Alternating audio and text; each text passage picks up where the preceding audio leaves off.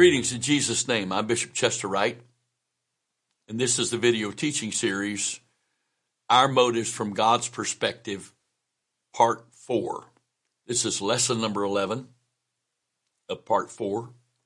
And uh, the Lord has really been talking to us about some very, very uh, important things to Him from His perspective in all of these parts and each of the lessons in each of uh, all of the lessons of each part. And uh, we're beginning to wind down the subject. Only a few more lessons to go.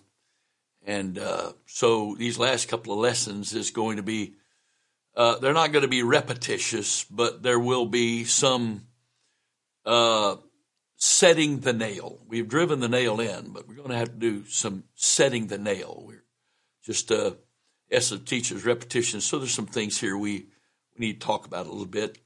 We won't necessarily be using all the same scriptures, but there's some things we need to talk about. So the title of lesson 11 here is Glorying in His Presence. Uh, the message of this lesson is, as it has been since lesson one of part one, we must lift up Christ and not ourselves. God will not bless wrong motives. He will not use wrong motives. And the tragedy is it will appear as though he's letting us buy with wrong motives. But when we succeed using wrong motives, all we really do is succeed in deceiving ourselves because it's not true and it's not happening. The Lord had obviously impressed upon Paul the peril of having great spiritual results and supernatural experiences without an accompanying crucifixion in order to keep his flesh from glorying in the presence of God.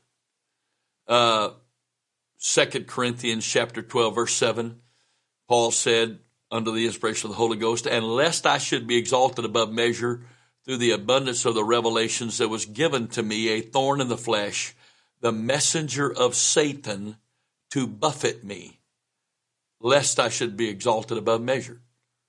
He repeated that twice in this verse to get the point home to us, the purpose of what God was doing here. He was dealing with his motive. God was dealing with Paul's motive. Now, if the Lord's not going to let Paul buy with wrong motives, is he going to let you and I wrong with wrong motives? Well, we're not as important to Paul. Well, then the Lord's a liar because he says he's no respecter of persons. So one of us is not more important to him than others. We, each of us have, have a different place in him He's got a different, we're a different member of his body. There's not a different plan of salvation. There's not different doctrine, but there's a different place for us. There's the all encompassing will of God, but then for each one of us, there is the specific will of God for our lives, for this vessel, for this conduit in our place in his picture, in his plan, in his purpose. Each one of us is a piece of the big jigsaw puzzle. And each one of us has a specific place where we fit in God, in God's picture. And if we do the will of God, He will slide us right into His place. He will make us and mold us so we fit perfectly in that place that He left just for us in this big plan, His picture, His purpose. Paul also said to Timothy, 1 Timothy 3 6, in regards to the qualifications of a bishop, that the bishop must not be a novice, lest being lifted up with pride he fall into the condemnation of the devil. The problem with motive is if we succeed, if we are blessed, and our motive is wrong, we will take the credit, we will take the glory. And that puts us in enmity with God because he said he will give his flesh, his, his, excuse me, his glory to no other. He said, no flesh will glory in my presence. So Paul was further made aware of the tendency of the flesh to use God's gifts to glory, uh, to glorify our persons. And verse 1 Corinthians 8 1 says, Now as touching things offered unto idols, we know that we all have knowledge. Knowledge puffeth up, but charity edifieth. So you can go by the letter of the law.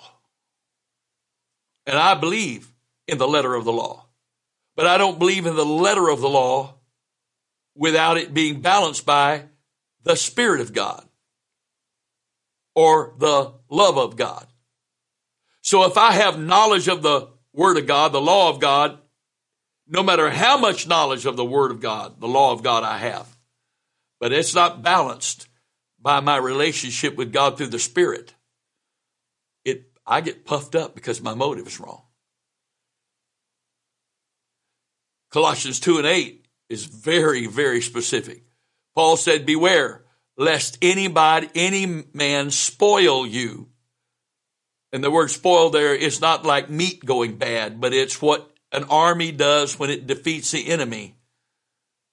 Their possessions become that army's possession.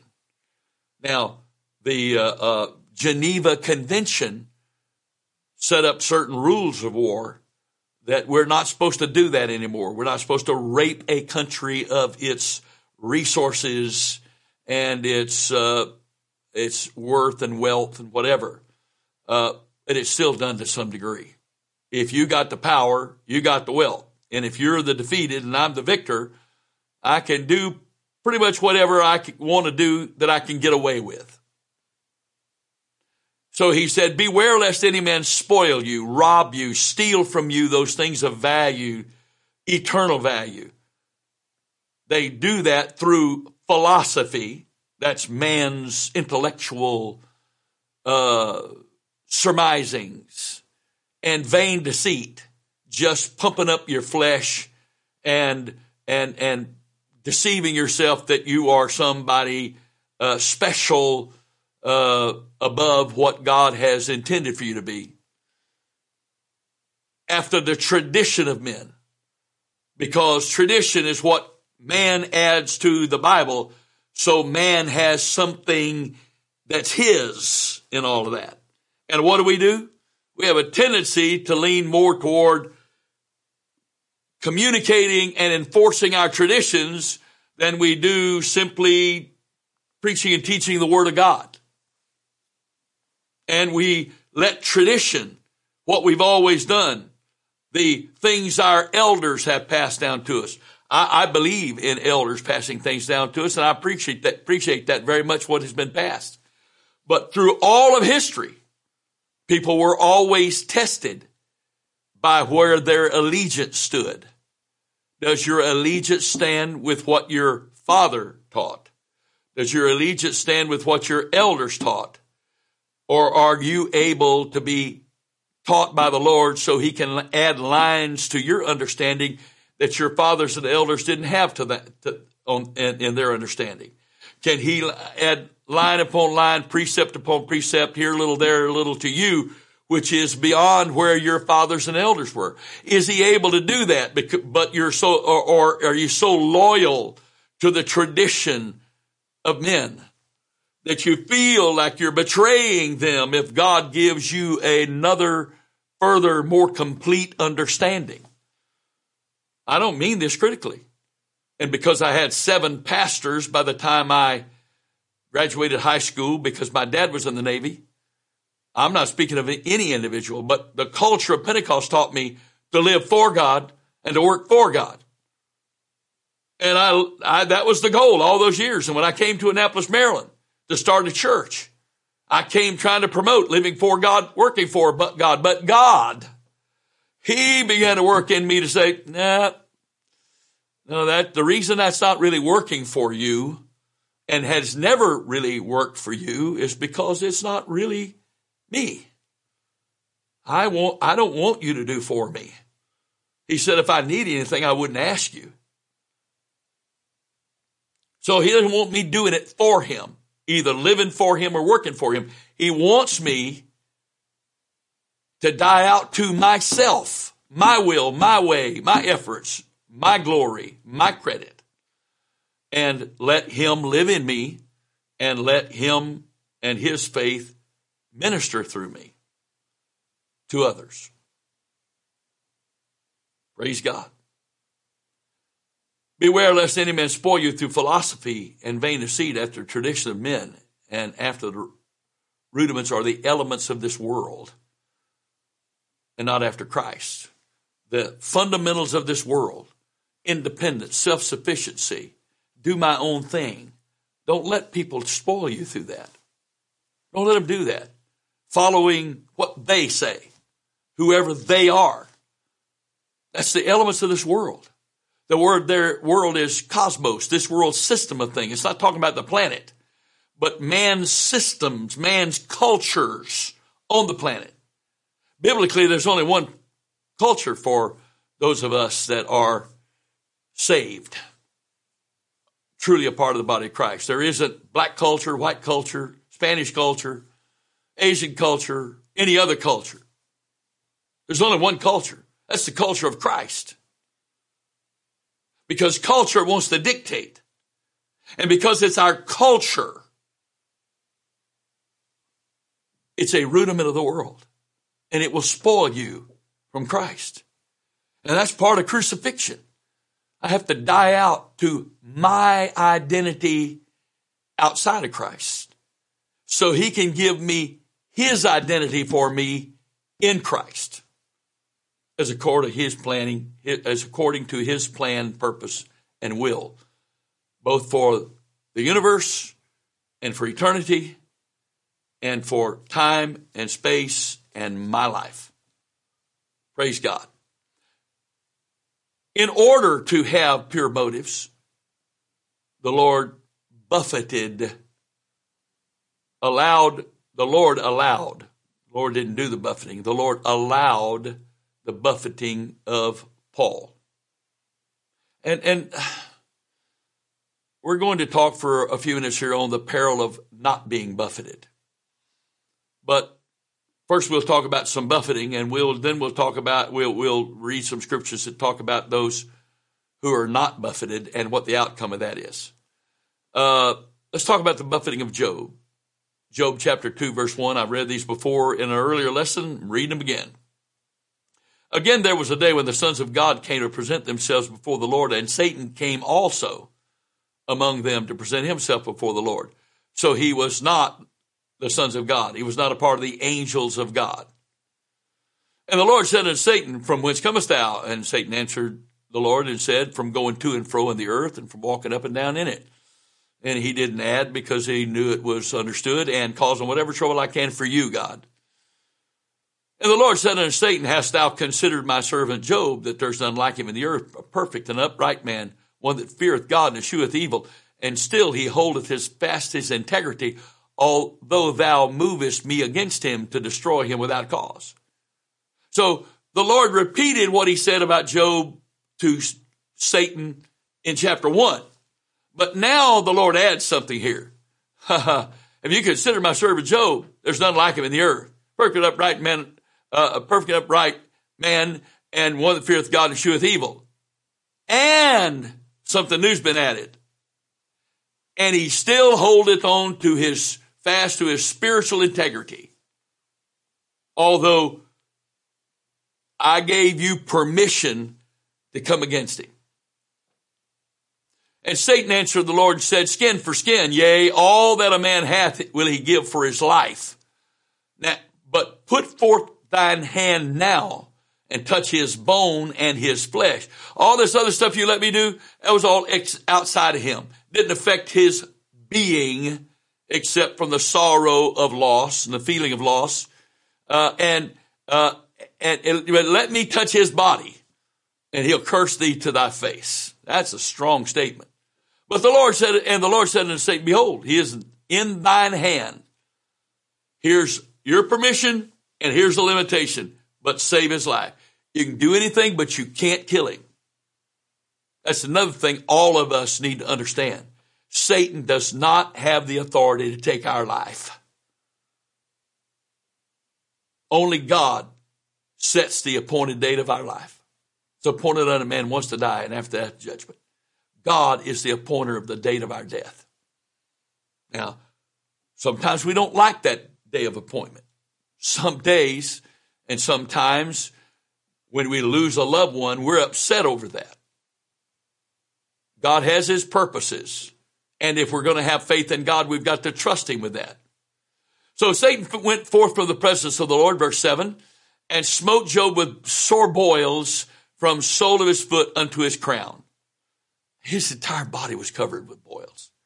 And he took him a potsherd, a broken piece of pottery, to scrape himself withal.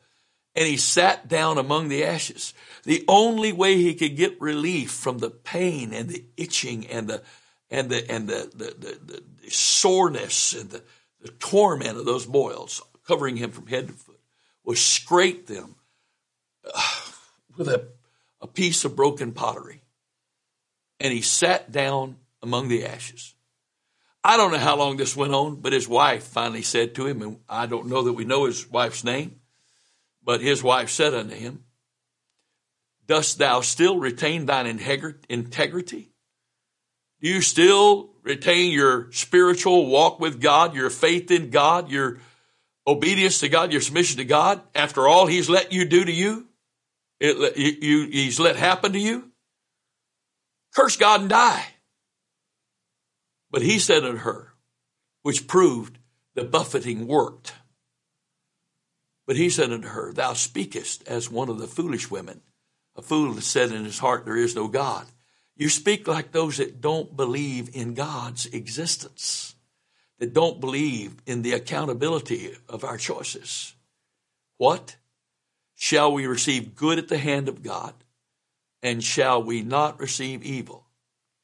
In all of this, not just the boils and not just what his wife said, but all that other stuff, losing all of his possessions and all of his 10 children, seven sons and three daughters dying in one accident. In all of this, did not Job sin with his lips? Because I'm going to tell you something. Sometimes the, the greatest victory you can have is just keep your mouth shut. Your brain is getting bombarded from all that you're going through, getting bombarded. All this stuff is happening. All of this stuff is happening. I'm getting bombarded. And uh, the best I can do is just keep my mouth shut. I remember a time years ago. Oh, we'd probably been here six, seven, eight years. Uh, no, it was a little longer than that because uh, we'd finished our building in 83. So we'd been here 12, 13, 14 years, whatever it was. And uh, it was uh, Saturday. And there was some stuff going on, and I was frustrated. I was so frustrated. And uh, there was stuff going through my head oh man, I it was accusing me of being a failure and I was worthless and I couldn't do anything right and blah blah blah. And this was went on and on, and uh, uh, it went all through Saturday evening and me trying to get ready for church the next day and my brain's getting beat out. And I never one time said out loud the stuff going through my mind. I wouldn't even pray it out loud. And uh, finally, my wife went to bed that evening and I, I couldn't. I couldn't go to sleep. I didn't trust myself to go to sleep. So I laid downstairs on the couch. My wife was upstairs asleep.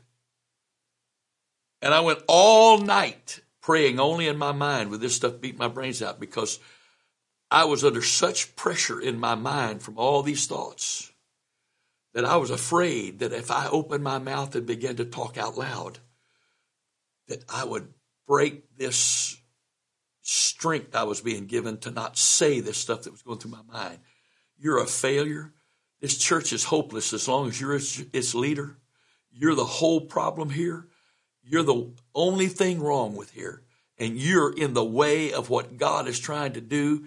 And, and, and this thing is going to come to nothing. It's all going to collapse if you keep, if you keep holding on and it's your pride that's got you holding on and you're arrogant and you think you're the only one that can do this. You think God doesn't have anybody else he can do this with and maybe better. And I heard this stuff all night long. And the victory was. I never would say it out loud. I don't know how I knew that. But I knew in my spirit do not say this stuff. Do not voice this stuff. Don't even pray about this stuff.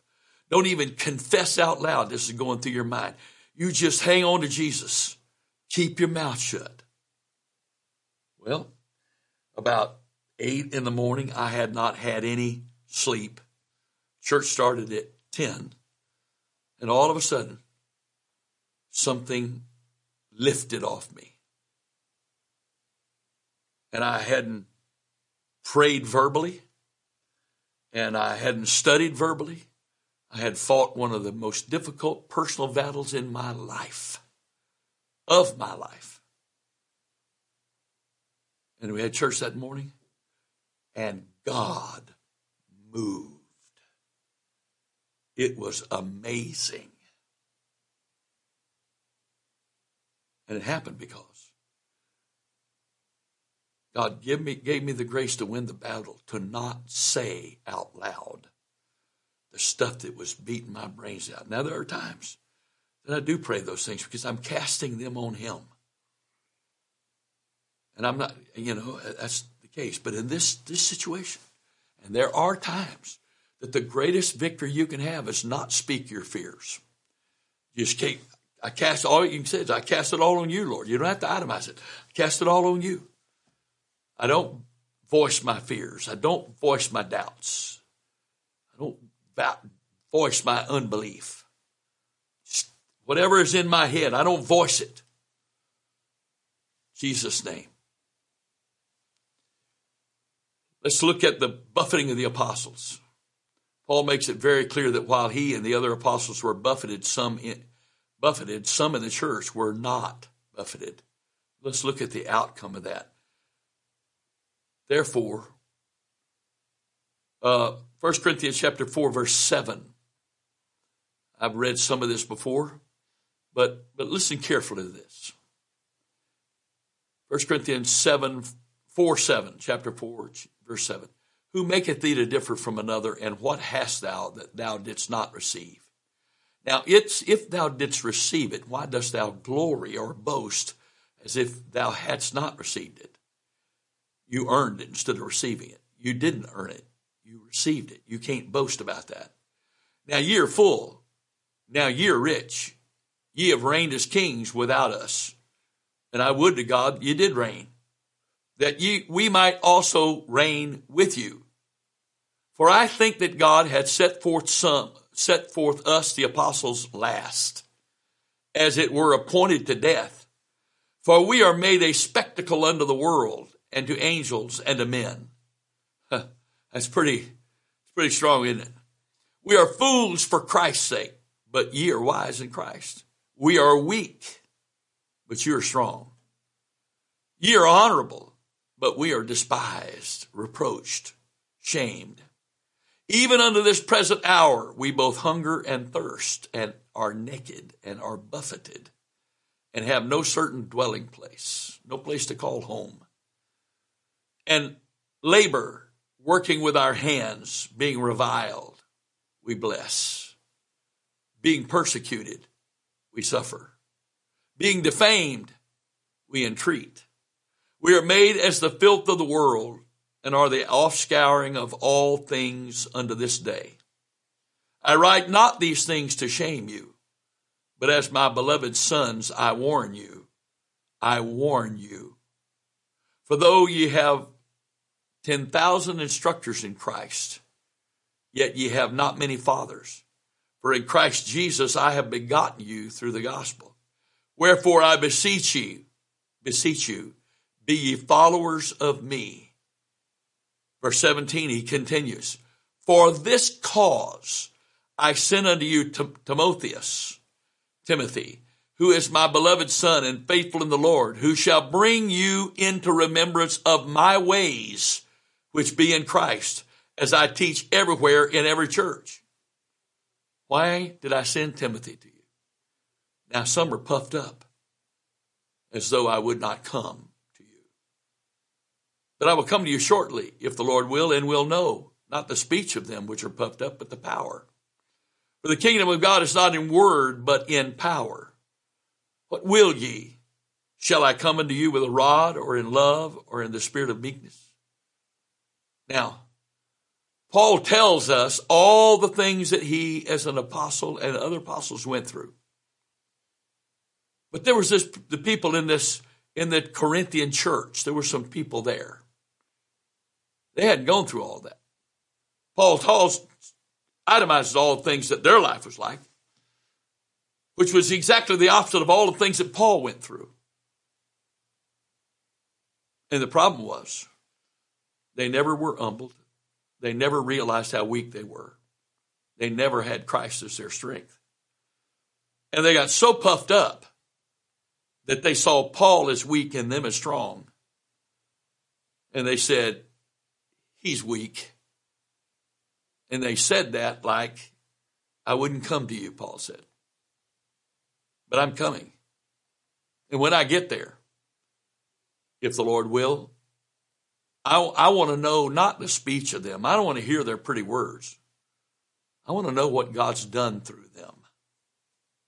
I want to know how much power God is resting on them and in them by their submission to God. I want to know that. I want to know that. I want to know that. Because some use the power of God for their own benefit.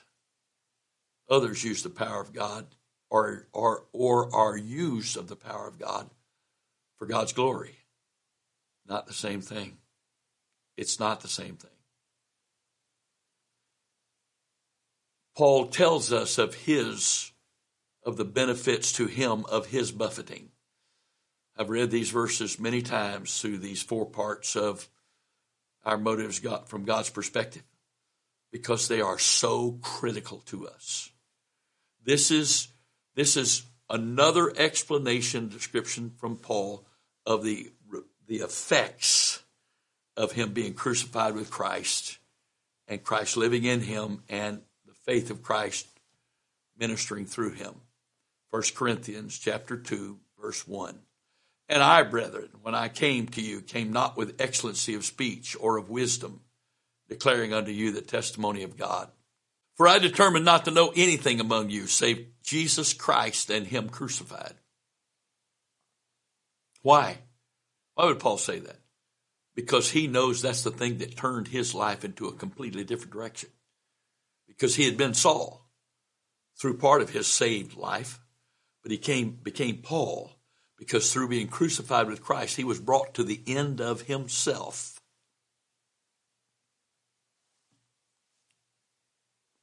So I determined not to know anything among you save Jesus Christ and him crucified. And I was with you in weakness and in fear and in much trembling not again, as I've taught this before, not that people could see, but in here, Paul knew, I can't do this because Jesus said, without me, you can do nothing. And I was with you in weakness and in fear and in much trembling, and my speech and my preaching was not with enticing words of man's wisdom. I did not use oratory to impress you and to draw you unto me so that you would be my disciple. I want you to follow me as I follow Christ. So you end up being Christ's disciple, not mine. And my speech and my, my preaching was not with enticing words of man's wisdom, but in demonstration of the Spirit and of power. For what purpose? That your faith should not stand in the wisdom of men, but in the power of God. I have some great friends and brothers who are truly great men of God. They are great men of God.